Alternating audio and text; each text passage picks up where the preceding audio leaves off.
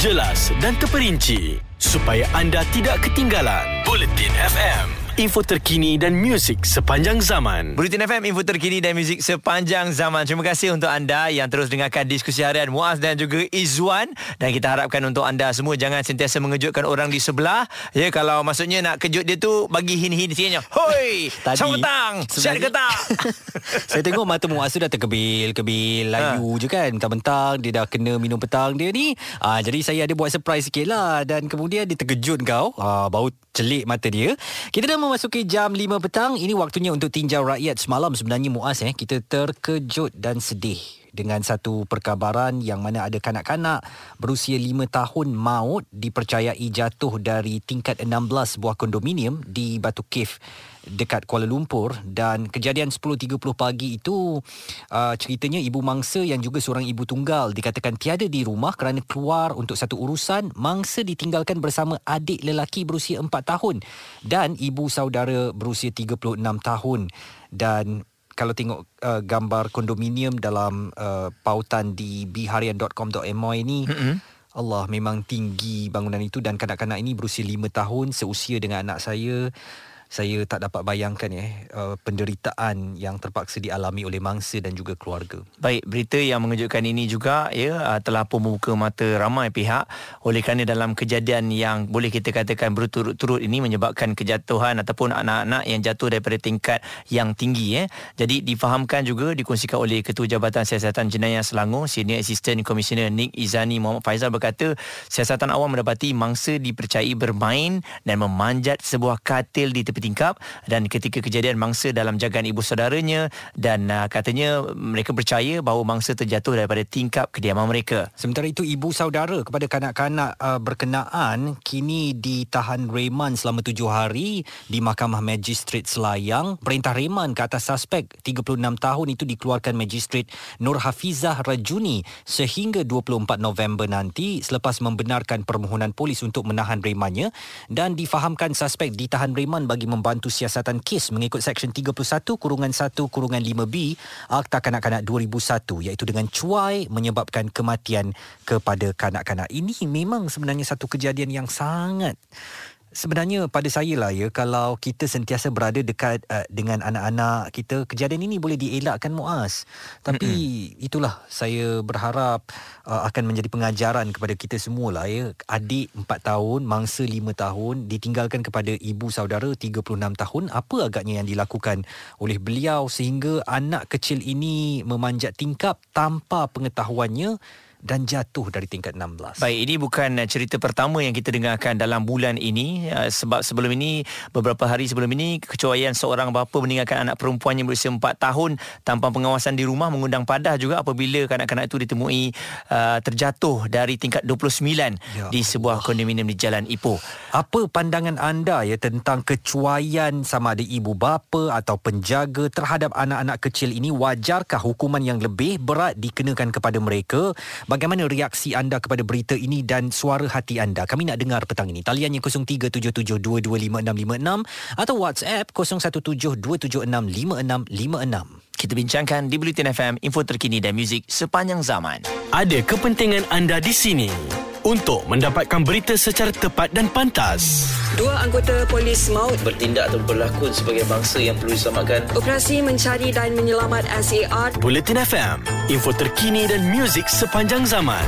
Bulletin F M, info terkini dan muzik sepanjang zaman. Selamat petang kepada anda yang terus kekal mendengarkan diskusi harian Muaz dan Izwan. Jom kita masuk ke dalam tinjau rakyat. Ini zon kami perlukan pandangan dan pendapat anda tentang isu yang kami bawakan petang ini.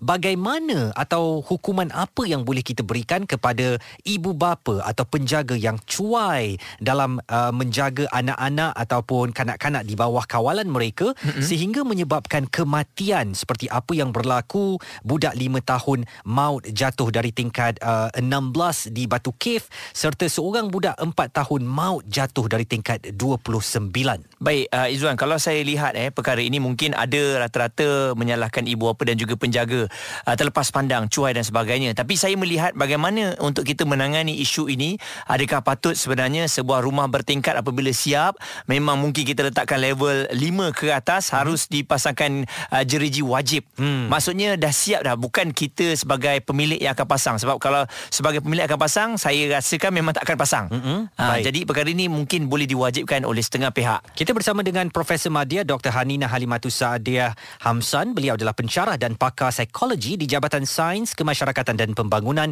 Fakulti Ekologi Manusia, Universiti Putra Malaysia. Doktor, terima kasih kerana bersama dengan Bulletin F M.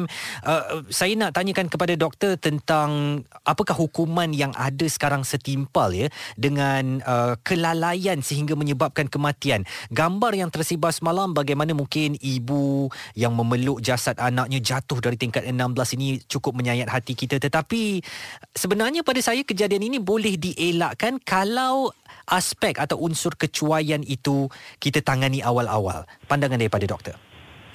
So ada dua benda, ada dua, dua soalannya uh, Izwan uh, tadi, Izwan mm-hmm. Muaz. Satu uh, tentang hukuman, yang kedua bagaimana nak mengelakkan tragedi ni kan. Mm-hmm. Okay, saya bersimpatilah dengan apa tragedi yang dah berlaku. Cuma soalan yang tentang hukuman tu bagi saya daripada penguatkuasaan, kita memang dah ada mm. uh, akta tertentu hukuman untuk uh, dilaksanakan. Uh, itu daripada segi penguatkuasaan. Kemudian uh, selain itu sebenarnya hukuman yang lebih berat sebenarnya hukuman perasaan sebenarnya. Mm-hmm. Uh, ini bagi kita yang melihat gambar yang berlaku begitu, sebab minggu ni minggu minggu ni dua dua kan uh, mm-hmm. kejadian. Mm-hmm. Uh, minggu lepas uh, tidak ada, tapi uh, melibatkan kematian kanak-kanak juga. Mm. Uh, tapi itu pelanggaran. Uh, so ini menimbulkan Uh, hukuman emosi kepada terutama ibu-ibu hmm. yang melihat. Uh, sepatutnya sebagai masyarakat lah, bila melihat uh, begitu sebenarnya kita uh, terkesan emosi ni sebenarnya uh, sepatutnya mempengaruhi tindakan kita. Uh, untuk ibu bapa dan penjaga sepatutnya kita lebih uh, berhati-hatilah uh, dalam uh, meninggalkan anak yang bersendirian. Uh, dalam umur saya kira uh, yang berlaku ni empat tahun dan lima tahun kan. Mm-hmm. So kalau daripada segi psikologinya, mungkin ibu bapa atau penjaga mungkin uh, ada yang tahu, ada yang tak tahu tentang perkembangan psikologi anak ni. Mm. Uh, untuk mereka yang umur uh, empat hingga enam tahun ni sebenarnya kanak-kanak ni pada fasa peringkat Uh, bermain dan eksplorasi kalau mm-hmm. boleh saya katakan ya. Ya, yeah, dia dia bermain, dia eksplorasi. Uh, kita tengok cerita Dora the Explorer kan. Mm-hmm. Uh, macam itulah anak-anak kita pada umur ni. Mm. Uh, dan pada peringkat umur ni memang dia ingin bebas, uh, suka bergerak ke sana ke sini, dia punya pergerakan uh, psikomotor dia kan. Mm. Uh, ingin tahu, ingin mencuba. Lagi kita larang, lagi dia nak tahu uh, kesan akibat. Sebab nanti bila dah terken, dah dia dah merasa akibat tu, Mm-mm. baru dia akan tahulah, oh begini rupanya, sakit tak nak buat lagi, jatuh sakit. uh, Itu okey kalau jatuh boleh bangun tak apa. Tapi yang kita sedih, budak-budak ni dia tak tahu kalau jatuh tingkat yang tinggi, ya Allah, kalau mati tu tidak boleh bangkit balik. Mm-hmm. Ha, itu dia tak tahu. Tapi ibu bapa dan penjaga kita tahu. Ha, jadi kita lah yang patut uh, membuat sistem kawalan tu. Hmm. Oh. Baik, doktor, kejap lagi kita akan uh, sambung semula bagaimana dari segi penguatkuasaan wajib untuk memasang jereji bagi setiap rumah bertingkat. Kami akan kongsikan bersama dengan anda di Bulletin F M. Bulletin F M, terkini, relevan dan penting untuk anda. Info terkini dan muzik sepanjang zaman. Bulletin F M. Bulletin F M, info terkini dan muzik sepanjang zaman. Diskusi harian Muaz dan juga Izwan hari ini kami bawakan dalam tinjauan rakyat. Kita bincangkan mengenai langkah keselamatan untuk anak-anak kita, terutamanya yang duduk di rumah yang bertingkat ini. Adakah cukup dengan kita tutup sliding door tu, kita ajar anak kita jangan buka, jangan buka, jangan buka? Adakah mereka akan dengar? Dah tular dah sebelum ini. Ada anak-anak yang bermain di balkoni, hmm. Izwan lompat masuk balik dalam rumah. Itu ya pun Allah, kita dah risau. Dan akhirnya tragedi yang kita tak mahu dengar berlaku juga. Jadi Jadi bagaimana agaknya cara kita ya, terutamanya nak memberikan terus penegasan kepada ibu bapa atau penjaga bahawa jika berlaku sesuatu kepada anak-anak di bawah jagaan anda dan anda kata saya minta maaf lah, saya pun tak perasan dan sebagainya, apakah kita boleh maafkan begitu sahaja kerana satu nyawa telah pun melayang dan kita mahu dari segi aspek penguatkuasaan ini dipertingkatkan. Muaz tadi nak mencadangkan rumah tingkat, rumah pangsa, apartmen ini uh, tingkat lima ke atas sahaja, semua beranda ataupun balkoninya diwajibkan untuk memasang jeriji. Jadi kita masih lagi bersama dengan Profesor Madya Doktor Hanina Halimatus Saadiah Hamsan. Beliau pensyarah dan pakar psikologi di Jabatan Sains Kemasyarakatan dan Pembangunan, Fakulti Ekologi Manusia, Universiti Putra Malaysia. Doktor, setuju atau tidak dengan uh, cadangan yang dibuat oleh Muaz ini, dan kalau ia boleh dilaksanakan, apa agaknya kekangan-kekangan yang mungkin tidak diterima oleh masyarakat masa secara keseluruhannya? Ya, yeah, uh, cadangan Muaz tu kalau saya memang saya setujulah uh, untuk kita pasang jeriji kan, uh, terutama pada rumah yang bertingkat. Sebab saya tahu ada yang uh, kawasan-kawasan tertentu yang uh, boleh, yang tak boleh, uh, sebagainya. Tapi sekarang ni bagi saya dah tiba masanya lah, sebab banyak sangat kes begini. Sebab ini pun uh, kita ni fasa yang kita dalam peringkat pulih tau, keadaan mental kita. Mm-mm. Sebab kita lama terkurung, mm. budak-budak pun lama terkurung. So uh, sekarang ni saya nampak pun rancak pembangunan, bangunan-bangunan bertingkat, rumah-rumah bertingkat.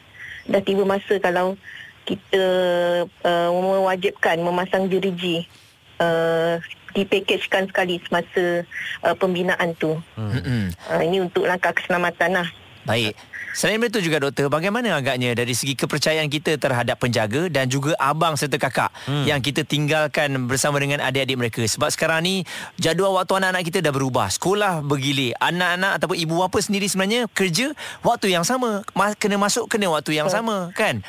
Allah, ha, itu satu cabaran lah. Memang cabaran kita masa sekarang ni kan. Um, Cuma itulah, kita diberi masa yang banyak sebenarnya untuk merancang, uh, susun atur kita punya pergerakan hmm. uh, bila kita dah mula masuk pekerjaan begini kan. Jadi macam ibu bapa ni dia tinggalkan anak jaga ad, kakak jaga adik. Tapi kalau kakak tu umur enam tahun, kakak tu masih lagi kanak-kanak juga. Hmm. Macam kanak-kanak jaga kanak-kanak kan. Hmm. Uh, Ini memang jadi dua-dua explorer. Ha, dua-dua explorer. Kalau tak dua-dua jatuh, so, seorang boleh jatuh eh doktor? Ah, saya takut seorang nak jatuh, seorang sambut, dua-dua jatuh. Allah, na'uzubillah lah. Ah, itu na'uzubillah lah. Mm-hmm. Dan, ah, tapi mm. ibu bapa kena alert benda ni. Mm. Bagaimana pula mungkin sebagai contoh apa yang berlaku kepada pelajar darjah satu maut dilanggar van sekolah di hadapan sekolahnya. Mm. Dan ini uh, mungkin orang nak kata budak-budak ni kecil, saya tak nampak dia, saya tak perasan dia. Jadi saya pun nak hantar budak-budak lain ke sekolah. Saya tak nak membuat itu mungkin andaian pemandu van kerana kes uh. itu masih dalam siasatan, tetapi bagaimana sebenarnya uh, keselamatan anak-anak kecil ini sebenarnya kita boleh lindungi kalau mm-hmm. kita cakna, kita uh, peka kepada mereka dan kita sentiasa pasang mata atau letakkan mata kita tu tak tak tumpu kepada benda lain, sentiasa melihat pergerakan mereka. Ya, saya uh, uh, begini Izwan, uh, saya tak nak menyentuh yang uh, apa ni yang masih dalam siasatan, siasatan. Mm-hmm. Tapi kita tetap bercakap juga benda ni supaya benda ni tak nak berulang kan. Mm-hmm. uh, kita, uh, maksudnya kita tak kacau siasatan tu. Tapi uh, benda ni sebenarnya tak akan berlaku kalau, yelah ajal tu memang ajal, tapi human factor tu yang kita mm. boleh kurangkan. Mm-hmm. Human factor. Mm-hmm. uh, Bagi saya uh, yang membawa van dewasa kan. Mm-hmm. uh, Jadi kalau uh, kita ada uh, S O P yang jelas, okay, uh, untuk pemandu uh, van uh, yang membawa kanak-kanak, uh, apa yang perlu dibuat bila kanak-kanak turun, uh, berapa jarak yang uh, sepatut ada uh, kanak-kanak jalan hmm. pandangan mata, adakah uh, driver uh, perlu duduk dalam uh, kenderaan ataupun perlu buka pintu dan tunggu sehingga kanak-kanak selamat. Semua tu boleh boleh di dibuat. Hmm. Uh, masalahnya kita tak buat. Bila dah berlaku benda macam ni, baru kita uh, kenapa tak macam ni, kenapa kita tak buat. Dah terhantuk baru terengadah, doktor, ya? Mm-hmm. Ya. Baik. Eloknya sebelum lagi ramai yang menjadi uh, mangsa ni anak-anak kita lah. Mm-hmm. uh, Lebih baik benda ni bagi, di, di kuat kuasa diperketatkan lagi. Itu dia Profesor Madya Doktor Hanina Halimatus Saadiah Hamsan. Beliau adalah pensyarah dan pakar psikologi Jabatan Sains Kemasyarakatan dan Pembangunan Fakulti Ekologi Manusia di Universiti Putra Malaysia. Kami nak tanya pendapat anda, bagaimana langkah-langkah keselamatan untuk anak-anak kita yang duduk di rumah bertingkat, anak-anak kita yang pergi sekolah naik van dan sebagainya. Jom kongsikan buah fikiran anda kosong tiga tujuh tujuh dua dua lima enam lima enam atau boleh WhatsApp di kosong satu tujuh dua tujuh enam lima enam lima enam. Bulletin F M, info terkini dan muzik sepanjang zaman. Kebebasan pen- untuk anda mendapatkan sumber yang tepat dan cepat. Bulletin F M memberi info terkini dan muzik sepanjang zaman. Bulletin F M, info terkini dan muzik sepanjang zaman. Selamat petang kepada anda yang dengarkan diskusi harian Muaz dan juga Izwan dalam Tinjau Rakyat. Kita berkongsikan antara kisah duka yang melanda ialah keluarga kita, mungkin rakan-rakan dan juga kenalan kita, apabila kita lihat ada berita yang membabitkan kematian ya anak-anak kecil kita. Dan mungkin kalau kita lihat ini merupakan antara kesilapan, kealpaan yang dibuat oleh ahli keluarga. Hmm. Tapi saya dapat rasakan kita tak boleh salahkan mereka seratus peratus kerana emosi mereka sekarang ni hanya Tuhan saja yang tahu, Izwan. Saya Betul. rasa itu antara hukuman yang paling besar mereka sedang hadapi sekarang ni. Tak siapa mahu anak mereka maut akibat kejadian yang begitu sadis begini. Dan uh, sebenarnya kita sama-sama perlu memainkan peranan lah ya, untuk mengingatkan. Kalau kita berduduk berkumpul dengan keluarga, ingatkan. Kalau pergi mana-mana bercuti, tempat tinggi ada balkoni, ada beranda ke, pastikan anda tutup beranda anda. Saya ingat baru-baru ni saya bercuti di Johor Bahru ya, dan duduk di sebuah apartmen sangat tinggi, tiga puluh lima tingkat tiga puluh lima. Balkoninya memiliki um, penghadang yang dibuat daripada kaca sahaja, Muaz. Dan anak saya berusia lima tahun, memang kami terus tutup pintu dan kunci uh, sliding door itu. Mm-mm. Pastikan dia tidak reti buka sliding door tu. Jadi balkoni tu hanya tempat yang kami lihat dari dalam sahaja. Kami mm-hmm. memang tidak duduk-duduk di luar. Tak nak cari pasal eh. Betul. Sebab mungkin waktu kita tengah tidur ke, dia bosan, dia tak mm-hmm. buat apa. Dan Allahuakbar, kalau sesuatu yang buruk berlaku, memang ialah kalau ia berlaku kepada kita, perasaan itu kita boleh fahamlah bagaimana ibu bapa mereka yang terkorban akibat jatuh dari tingkat tinggi ini uh, remuk. Dan kita mahu suatu tindakan yang lebih agresif diambil ya, termasuk cadangan Muaz tadi. Kalau perlu uh, uh, balkoni anda itu anda letakkan jeriji. Mm-hmm. Kalau tak mahu kelihatan seperti penjara, sekarang sudah ada geriji, uh, jeriji yang macam Betul, halus, ada macam, halus macam, saja, macam-macam eh. design yang ada. Macam-macam design sehingga anda hampir tidak kelihatan jeriji mm-hmm. itu, tetapi ia melindungi balkoni anda daripada risiko anak-anak mungkin terjatuh di situ. Okey, ada yang mengatakan WhatsApp, namanya Latif, katanya saya cadangkan supaya tolonglah keluarkan duit sikit untuk C C T V yang dipasang di rumah supaya mungkin dapat memantau pergerakan anak-anak. Jadi bila nampak pergerakan anak-anak tu pelik-pelik saja, dah boleh terus telefon kepada penjaga yang menjaganya. Saya rasa untuk menjaga anak-anak kita ni bukan dua mata, tapi lebih daripada pada dua, tiga, empat mata untuk melihat kanak-kanak yang sedang aktif. Liza dari Pelabuhan Kelang menghantarkan WhatsApp dan beliau menyatakan, saya harap hukuman paling berat dikenakan kepada ibu bapa dan penjaga yang cuai sehingga menyebabkan kematian anak-anak mereka. Nak buat anak bukan main senang, tapi bila dah dapat anak, susah pula nak menjaganya sampai terlalu leka. Apa yang dilekakan pun tidak tahu dan anak-anak ini maut jatuh daripada tingkat tinggi. Begitu juga pemandu-pemandu yang menyebabkan Sebabkan kematian kanak-kanak perlu dihukum berat. Mereka hanyalah insan yang tidak berdosa dan masih lemah, belum mampu untuk mempertahankan diri masing-masing. Dan Joe pula katanya, jangan salahkan ibu bapa seratus peratus, emosi mereka terganggu. Siapa nak tengok anak jatuh dan anak meninggalkan kita. Dan uh, kita doakanlah agar kita semua dilindungi dan anak-anak kita tidak ya um, terkena seperti apa yang kita lihat di depan mata kita. Di Twitter at bulletin F M kami lakukan tinjauan pendapat dan ada dua soalan kami letakkan di sana. Adakah disebabkan lockdown dan kanak-kanak terlalu lama terperap di rumah menyebabkan mereka mencuba sendiri untuk keluar dari rumah? tiga puluh sembilan peratus menjawab ya, betul. dua puluh dua peratus menjawab tak mungkinlah. Juga jumlah peratusan yang sama, dua puluh dua peratus menjawab ibu bapa cuai dan tujuh belas peratus menjawab jawab anak mula memberontak. Satu lagi soalan, bagaimana cara anda memantau keadaan mental anak-anak kecil ketika era covid sembilan belas ini? lima puluh peratus menjawab beri peluang bermain, tiga puluh enam peratus menjawab bertanya keadaan anak dan masing-masing tujuh peratus memilih pemeriksaan berkala serta bawa bercuti. Kalau anda nak berikan pandangan, boleh ke Twitter at Bulletin F M dan berikan pandangan anda melalui isu yang kami bawakan ini. Baik, untuk anda semua, berhati-hati, jaga anak-anak kita. Kekal terus di Bulletin F M, info terkini dan muzik sepanjang zaman. Kebebasan penuh untuk anda mendapatkan sumber yang tepat dan cepat. Bulletin F M memberi info terkini dan muzik sepanjang zaman.